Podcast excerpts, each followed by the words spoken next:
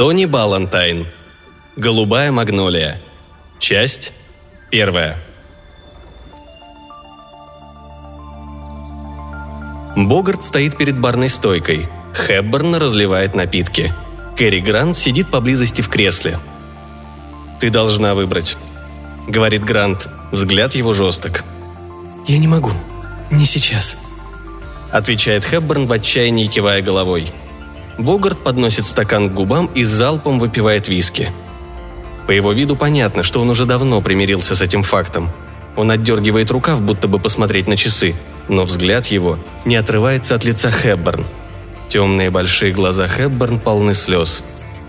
«Черт, пора», — шепчет он. «Я должен успеть на самолет». Он направляется к выходу. Хэбборн кричит ему вслед. «Нет, подожди, мы должны...» Богарт останавливается перед вешалкой для шляп возле двери. «Черт побери, не могу найти свою шляпу». Мы видим, что она висит там, рядом с ним. «Мы пришлем ее по почте», — говорит Грант. Он смотрит в пол. Ему неловко. «Не уходи вот так. Я... я могу объяснить», — говорит Хэбборн. «Не стоит. Зачем что-то объяснять человеку, который уже не здесь?» Он смотрит вдаль и говорит это задумчиво. «Думаю, человек, который живет в одиночестве, не является по-настоящему частью мира». Богарт осторожно закрывает за собой дверь. Оставляет шляпу, которую подарила ему Хэбборн в их лучшие времена, когда они отдыхали на Майорке. Звучит музыка.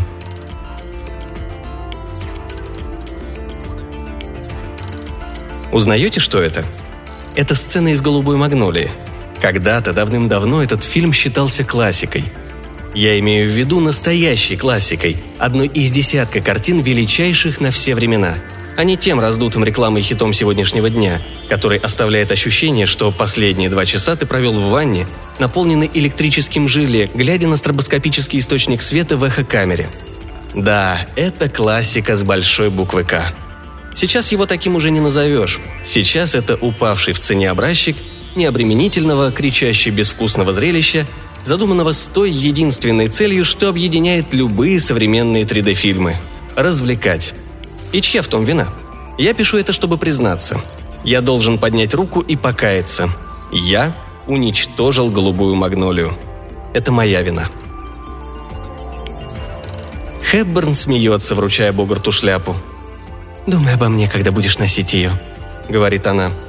Богарт надевает шляпу слегка на бок. Впервые его лицо озаряет улыбка, и Хэбберн в восторге обвивает его шею руками. Смеясь, они гуляют по раскаленным пыльным улочкам Майорки. Сюзи, торговый представитель, была одета в дерзкий красного цвета кожаный костюм, который поскрипывал, когда поезд качало в туннеле из стороны в сторону. Вместе со мной она внимательно смотрела голубую магнолию, улыбаясь, когда герои разыгрывали перед нами свои роли на мягких спинках сидений, куда были вмонтированы мониторы – Позже я позвонил в магазин из конторы, и они устроили так, что она еще утром того же дня подсела в мой поезд, когда я направлялся из дома на работу. Сейчас она обернулась ко мне и убрала с лица прядь белокурых волос. Никогда не видела его раньше. Хороший фильм. Ее кожаный костюм поскрипывал, когда она говорила. «Классика», — сказал я. «Ну ты как? Поможешь мне?» «Конечно. И тебе не нужны для этого дорогие модели», даже упрощенная машина сможет удовлетворить все твои пожелания. У меня есть такая при себе». Сьюзи вытащила из кармана своего красного кожаного костюма синюю потрескивающую коробочку. Я с удивлением посмотрел на нее. «Это машина времени?» – спросил я шепотом. «В некотором роде», – ответила она. «Нажимай на кнопку и думай, кем хочешь быть, пока не загорится свет», Поезд дернулся, и она качнулась в мою сторону. От нее пахло духами и кожей. Я протянул руку и осторожно взял аппарат. Его прикосновение к моей ладони было подобно ощущению, когда газированный напиток обжигает рот. Я хотел было нажать на кнопку, но Сьюзи схватила мою руку. «Оплата вперед», — сказала она. «Можно снять деньги с твоего счета?» «Да», — ответил я, затем нажал на кнопку и подумал, кем я хочу быть. Загорелся красный свет. «Ничего не произошло!» – воскликнул я. Все вокруг оставалось прежним.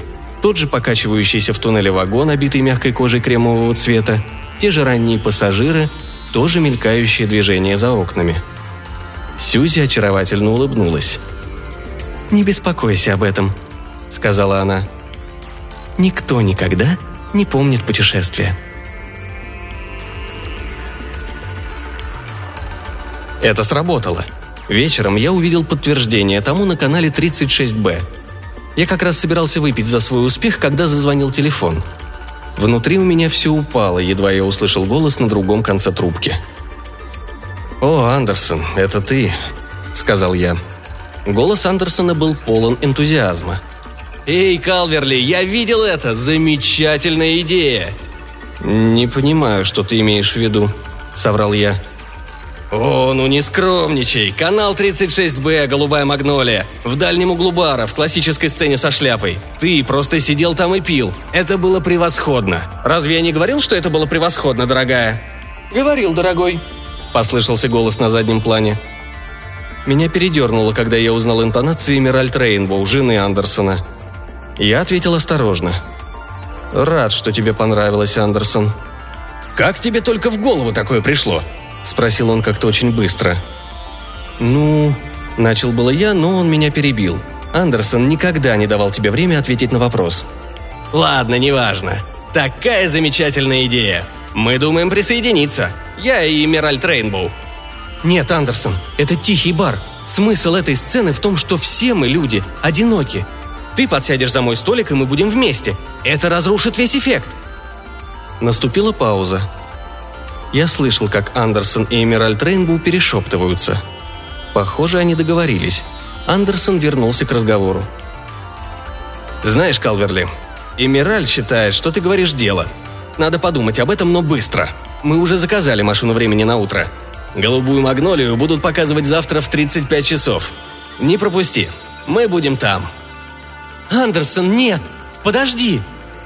В моем голосе звучала паника, но было поздно. Андерсон уже повесил трубку. Сидя на стуле, я наклонился вперед и упал головой на руки, осознав всю чудовищность того, что я сотворил. Никто так не уверен в таланте Андерсона, как он сам. Он считает, что у него отличное чутье на фильмы. Странно, что оно никак себя не проявляет до тех пор, пока он не прочтет рецензии.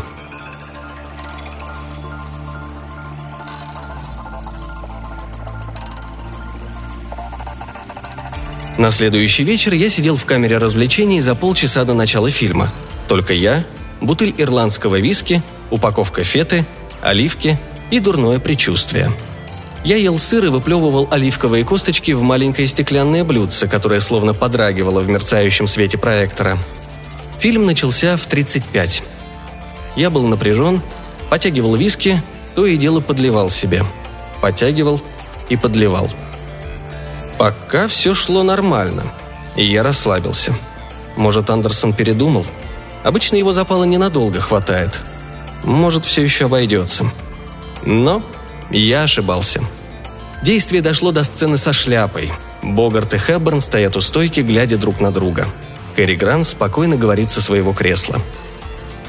«Ты должна выбрать». Камера делает панорамный кадр комнаты, захватывая Гранта, Хэбберн и Богарта – если вы внимательно смотрите, то заметите меня, одиноко сидящего за столиком на заднем плане, потягивающего виски с выражением мировой скорби на лице.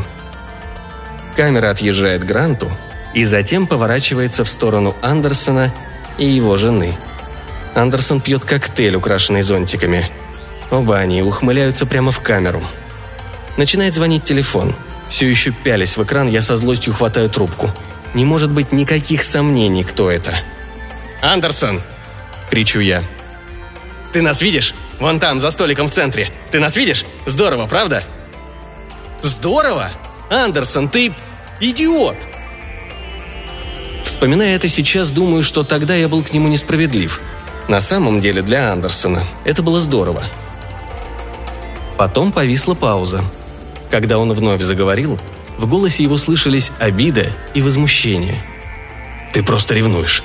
Эмеральд Рейнбоу считает, что с коктейлем мы великолепно придумали». «Эмеральд Рейнбоу. Еще бы». «Ты так не думаешь? В нем был голубой кюрасау». «Потому что фильм называется «Голубая магнолия», — крикнула откуда-то издалека Эмеральд Рейнбоу. Я вдруг сообразил, что все это время молчал. Мои губы тихо шевелились, пока Андерсон продолжал разговор. «Фильм покажут и завтра на канале 5Б в 26 часов. Высматривай нас там». Он повесил трубку прежде, чем я успел что-то сказать. Дверь объявила, что кто-то пришел.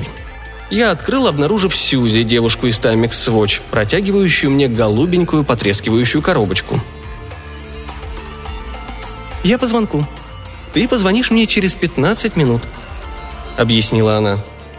«Ты ведь знаешь, как это работает?» «Да, ты показывала мне днем». «Меня здесь еще не было», — сказала она, состроив легкую гримасу. «Мы буквально сбиваемся с ног, перемещаясь туда и сюда». «Да? А я бы подумал, что вам незачем спешить, ведь вы сами распоряжаетесь временем», — ответил я рассеянно, беря коробочку из ее рук. Я нажал на кнопку и сосредоточился, пока не загорелся красный свет. «Все в порядке?» — спросила Сюзи. «Сработало?» Почему мне никогда не удается запомнить своего возвращения? На самом деле ты не возвращаешься во времени. Ты просто перемещаешься в другую реальность, в которой происходит то, о чем ты думал. Настоящее путешествие во времени стоит гораздо больше. Я стоял озадаченный. Сюзи выпрямилась и чуть прикрыла глаза, рекламируя свой товар. Timex Watch предлагает целый ряд товаров, предназначенных для удовлетворения запросов современных потребителей. Мы уверены, что данная модель X46 в наибольшей степени соответствует вашим потребностям. Она создана на основе принципа квантовой неопределенности для предоставления широкого спектра альтернативных универсумов, предопределяемых твоей ситуацией. Все еще озадаченный, я тряхнул головой. Сюзи на мгновение заколебалась. Она закрыла глаза, несомненно пытаясь припомнить лекцию из вводного курса по маркетингу. «Ну, это что-то вроде кошки Шрёдингера, демонстрирующей, что могут возникать ситуации, в которых вы будете обладателем кошки, которая одновременно жива и мертва. Вполне очевидно, что это невозможно. Это абсолютно не имеет смысла. Гораздо более вероятно, что Вселенная распадается надвое каждый раз, когда возникает ситуация с неоднозначным исходом. «Ты в этом уверена?» – спросил я, хмурясь. Ее слова не слишком убедили меня. «Да, конечно», – ответила она, серьезно кивая. «Это само собой разумеется. Ведь намного вероятнее, что каждую секунду образуются миллионы новых вселенных, чем предположение, что кошки не существуют до тех пор, пока ты на нее не посмотришь. Это же основа перемещения во времени. Я ничего не понял из ее объяснений, и она это знала. Она улыбнулась и пожала плечами, издав восхитительный скрип красной кожей. «Ну, мне пора. Увидимся завтра». «Хорошо, пока», — сказал я. Я увидел, как она завернула за угол, и тут одна мысль пришла мне в голову. «Завтра?» Она же, наверное, имела в виду сегодняшний день.